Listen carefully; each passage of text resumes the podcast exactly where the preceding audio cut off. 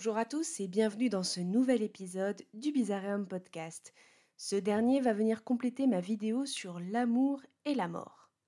Pour ceux qui ne l'ont pas encore vu, je vous invite à le faire afin d'avoir une meilleure compréhension des propos qui vont être dits ici. En février 2021, je posais le pied à Toulouse dans le cadre d'une résidence de vidéaste scientifique afin de travailler sur l'amour et la mort. Alors, ce podcast sera un complément et plus particulièrement autour de questions un peu plus sensibles pour la plateforme YouTube. En premier lieu, j'ai abordé dans ma vidéo des questions en lien avec des tombes d'amoureux en contexte archéologique.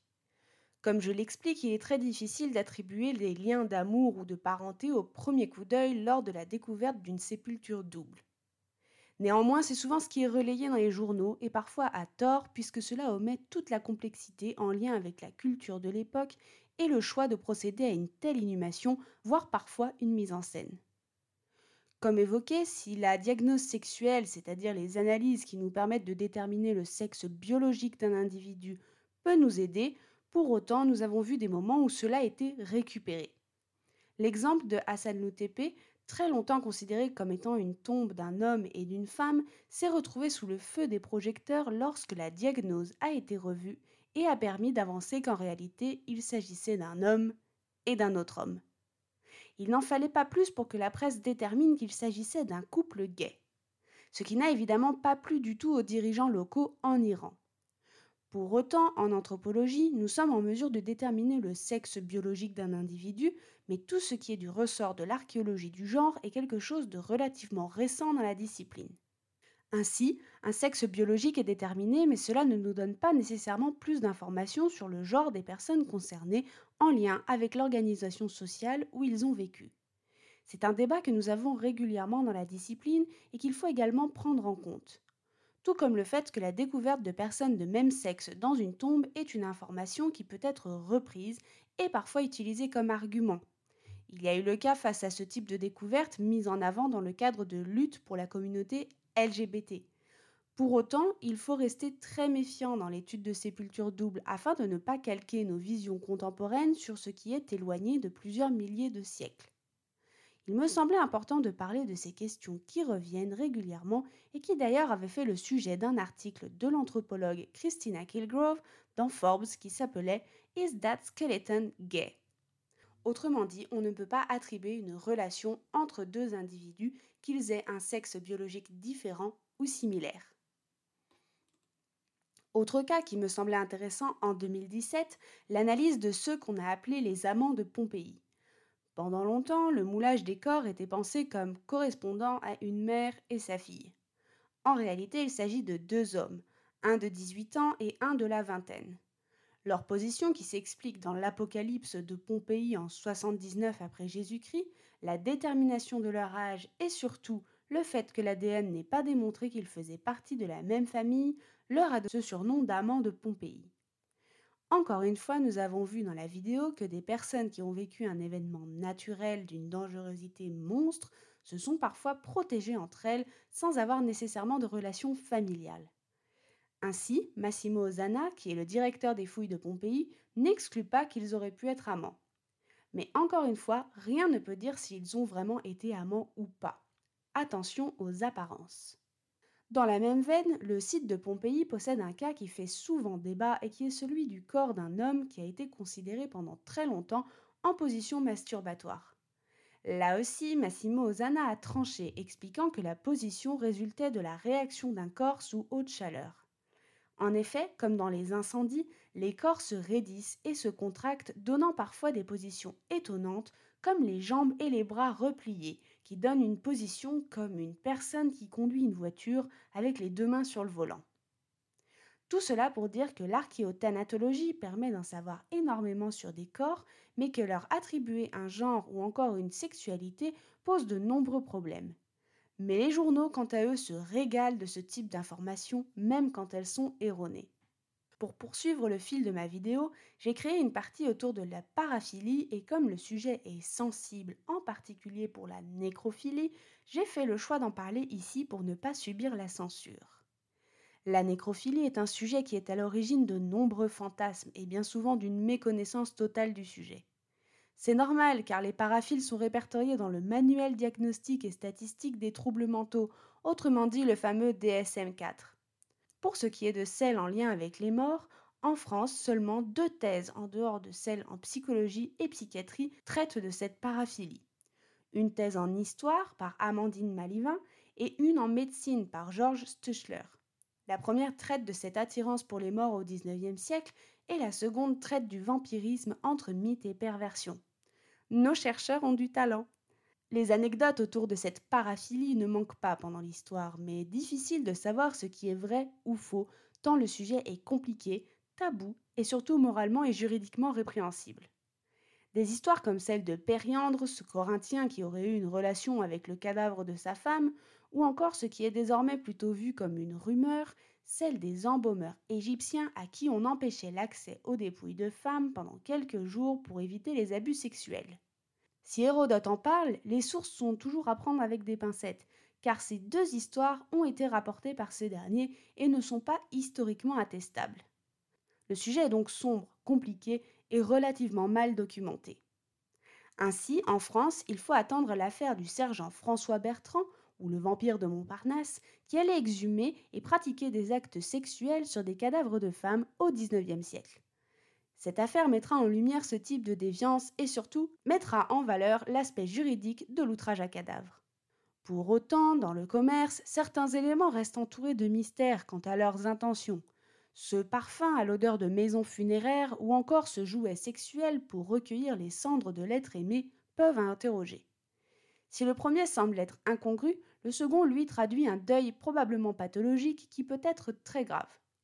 D'autres problèmes d'ordre psychiatrique peuvent apparaître en lien avec la mort, qu'ils soient présents depuis longtemps ou qu'ils apparaissent après un deuil qui devient compliqué. Je parlais dans un de mes podcasts, celui dédié à ces personnes qui gardent un être aimé à la maison, qu'elle soit naturellement momifiée ou même sous forme d'ossement ou après une exhumation. Des cas intéressants qui nous montrent toute la complexité autour de la mort, du deuil, de l'attachement et dans un autre registre de potentielle déviance. Dans un autre registre, qui là rejoint la partie dédiée aux objets inanimés ou aux robots dans ma vidéo, on retrouvera les funérailles bouddhiques pour les partenaires de substitution, autrement dit les poupées grandeur nature. Les love dolls s'inscrivent dans des contextes sociaux au Japon très différents du nôtre. Dans l'exposition du Quai des Savoirs, on découvre les hologrammes remplaçant une femme à domicile. Elle s'adapte à son propriétaire et de véritables histoires d'amour naissent. Mais ces dernières s'inscrivent parfois en rejet de la société traditionnelle où le mariage constitue la plus-value d'un individu au Japon. Ainsi, les Love Dolls se rapprochent de ces hommes qui prennent des hologrammes dans la maison, dans le sens où on peut les retrouver chez les ikikomori. Auparavant, on utilisait plutôt le terme otaku, mais ce mot a évolué. L'ikikomori décide de se couper de la société japonaise, qui est très empreinte de pression tant sociale que familiale, avec un sens du devoir très important. L'ikikomori n'est pas un fait isolé au Japon et il est tenté de guérir la phobie sociale de ces individus par le biais d'un suivi psychologique. Pour autant, les substituts amoureux, qui sont très bien expliqués par la chercheuse Agnès Viard, apportent un éclairage supplémentaire pour comprendre comment et pourquoi des individus finissent par s'attacher à des éléments non humains, même s'ils sont anthropomorphes. Lors de ma venue au Quai des Savoirs, j'ai eu l'occasion de m'entretenir avec Tony Le Bâtard qui travaille chez Météo France. Il a accepté de répondre à mes questions autour de son métier, mais également sur l'aspect létal de la météo. Car on l'oublie parfois, mais la météo est à l'origine de décès, et les prévisions aident en partie à éviter cela. Que la mort survienne directement, par exemple lors d'épisodes foudroyants ou encore en provoquant des dommages collatéraux, comme lors d'épisodes de grêle, de vents violents ou encore de pluie à l'origine de glissements de terrain ou de torrents de boue. L'échange a été très enrichissant autour de la foudre. Dans le nuage d'orage, il y a des courants ascendants et descendants. À l'intérieur, les gouttes de pluie, les cristaux de glace ou encore les particules de grêle se percutent et échangent des charges électriques. Les petites particules se chargent positivement, plus légères, elles se retrouvent portées en haut du nuage par les courants ascendants. Les plus grosses particules se chargent négativement et sous leur propre poids se retrouvent transportées vers le bas du nuage. Lorsque la charge est trop importante, l'éclair se produit pour rééquilibrer le tout. Il y a des idées reçues sur la foudre. Souvent, on pense que la foudre ne peut pas tomber au même endroit ou bien qu'elle ne peut pas atteindre un certain point plus bas que par exemple un paratonnerre, ce qui est faux. Dans tous les cas, il faut rester vigilant. L'orage veut forcément dire la foudre, mais il peut ne pas y avoir de pluie. Lorsque Tony chasse les orages sur son temps libre, il lui est arrivé de sentir un peu le danger, mais de façon minime. Par contre, quand il chasse les tornades, ça c'est une autre affaire. Il y a un rapport très particulier avec ce type d'activité. Son discours m'a rappelé des questions que je me posais régulièrement en travaillant autour des volcans dans mon ancien travail. Nous allons dans ces cas-là chercher parfois à l'étranger des phénomènes naturels pour le plaisir de leur observation, alors qu'ils sont à l'origine de mort et de désolation sur place. Ce fait très particulier qu'il a mentionné durant notre rencontre m'a beaucoup fait écho. Les chercheurs qui étudient la foudre font un suivi de mesures qui permet de faire une cartographie de la foudre. Cela sert pour mieux prévoir les orages et mieux les alerter. Cela sert aussi aux compagnies d'assurance pour être sûr qu'une zone a bien été impactée en vue de la mise en place de leurs services. Également, certains laboratoires reproduisent la foudre comme pour les avions où on teste l'efficacité de la carlingue. La recherche fondamentale est ici autour de ce sujet. Pour ma part, j'ai très peur de la foudre, alors j'ai demandé à Tony ses conseils pour me protéger. La voiture constitue un abri sûr, une cage de Faraday qui peut permettre de se protéger. Il faut également éviter les éléments en métal à proximité de soi. Il m'a parlé du bruit caractéristique lorsque la foudre approche, appelé les abeilles. C'est le bruit qu'on entend avant d'être très, voire trop proche de la foudre. Il conseille de se mettre accroupi, de ne pas s'allonger. Par exemple, les vaches sont souvent foudroyées à cause de la tension de pas. Le courant rentre par les pattes avant et ressort par les pattes arrière. En montagne, par exemple, lors d'une randonnée, il vaut mieux descendre dans la vallée plutôt que de rester en altitude si un orage s'annonce. Tant de conseils pratiques à mettre en exergue pour se prémunir un maximum. Comme je disais à Tony, la mort et la météo ne sont pas si éloignées. En effet, lors de la lecture d'un journal, pendant très longtemps, les deux catégories les plus lues étaient la météo et la rubrique nécrologique.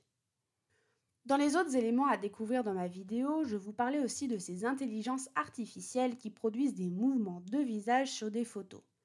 Cette application mise à disposition par le vendeur de tests ADN, entre autres MyHeritage, pose énormément de questions sur les réseaux sociaux. Là où est annoncé Bring life to your dead relatives, autrement dit redonner vie à vos ancêtres, il est assez évident que ce type d'outils peuvent être problématiques. Tout d'abord, l'utilisation de ce type d'outil demande de bien lire les conditions d'utilisation et de cessation d'image. En outre, certaines personnes n'ont pas résisté face à l'absence de messages d'alerte de tenter cette mise en abîme d'un proche décédé dont ils sont en manque. Ce qui est une idée tentante, certes, mais qui peut s'avérer mauvaise, voire à l'origine de résurgence autour du deuil. Les développeurs ont fait le choix de ne pas intégrer de voix pour ne pas dénaturer le message à un défunt mais il a fallu une semaine pour croiser des portraits chantants de Lovecraft ou encore de Victor Hugo. Aucun doute que le fait de laisser un outil de ce type pour tout le monde en libre service occasionne des dérives. J'ai écrit à la société en question pour leur en parler et voir s'il était possible de mettre un message de prévention en amont de l'utilisation du logiciel. Malheureusement, à ce jour, je n'ai pas eu de réponse. J'espère que ce complément de vidéo vous a plu, qu'il vous a appris des choses. N'hésitez pas à partager ce triptyque s'il vous a intéressé. Je vous dis à bientôt sur l'une de mes trois plateformes pour du nouveau contenu. N'hésitez pas à lire l'article sur mon site et à regarder la vidéo bien sûr pour découvrir tous les prismes de ce travail. À bientôt!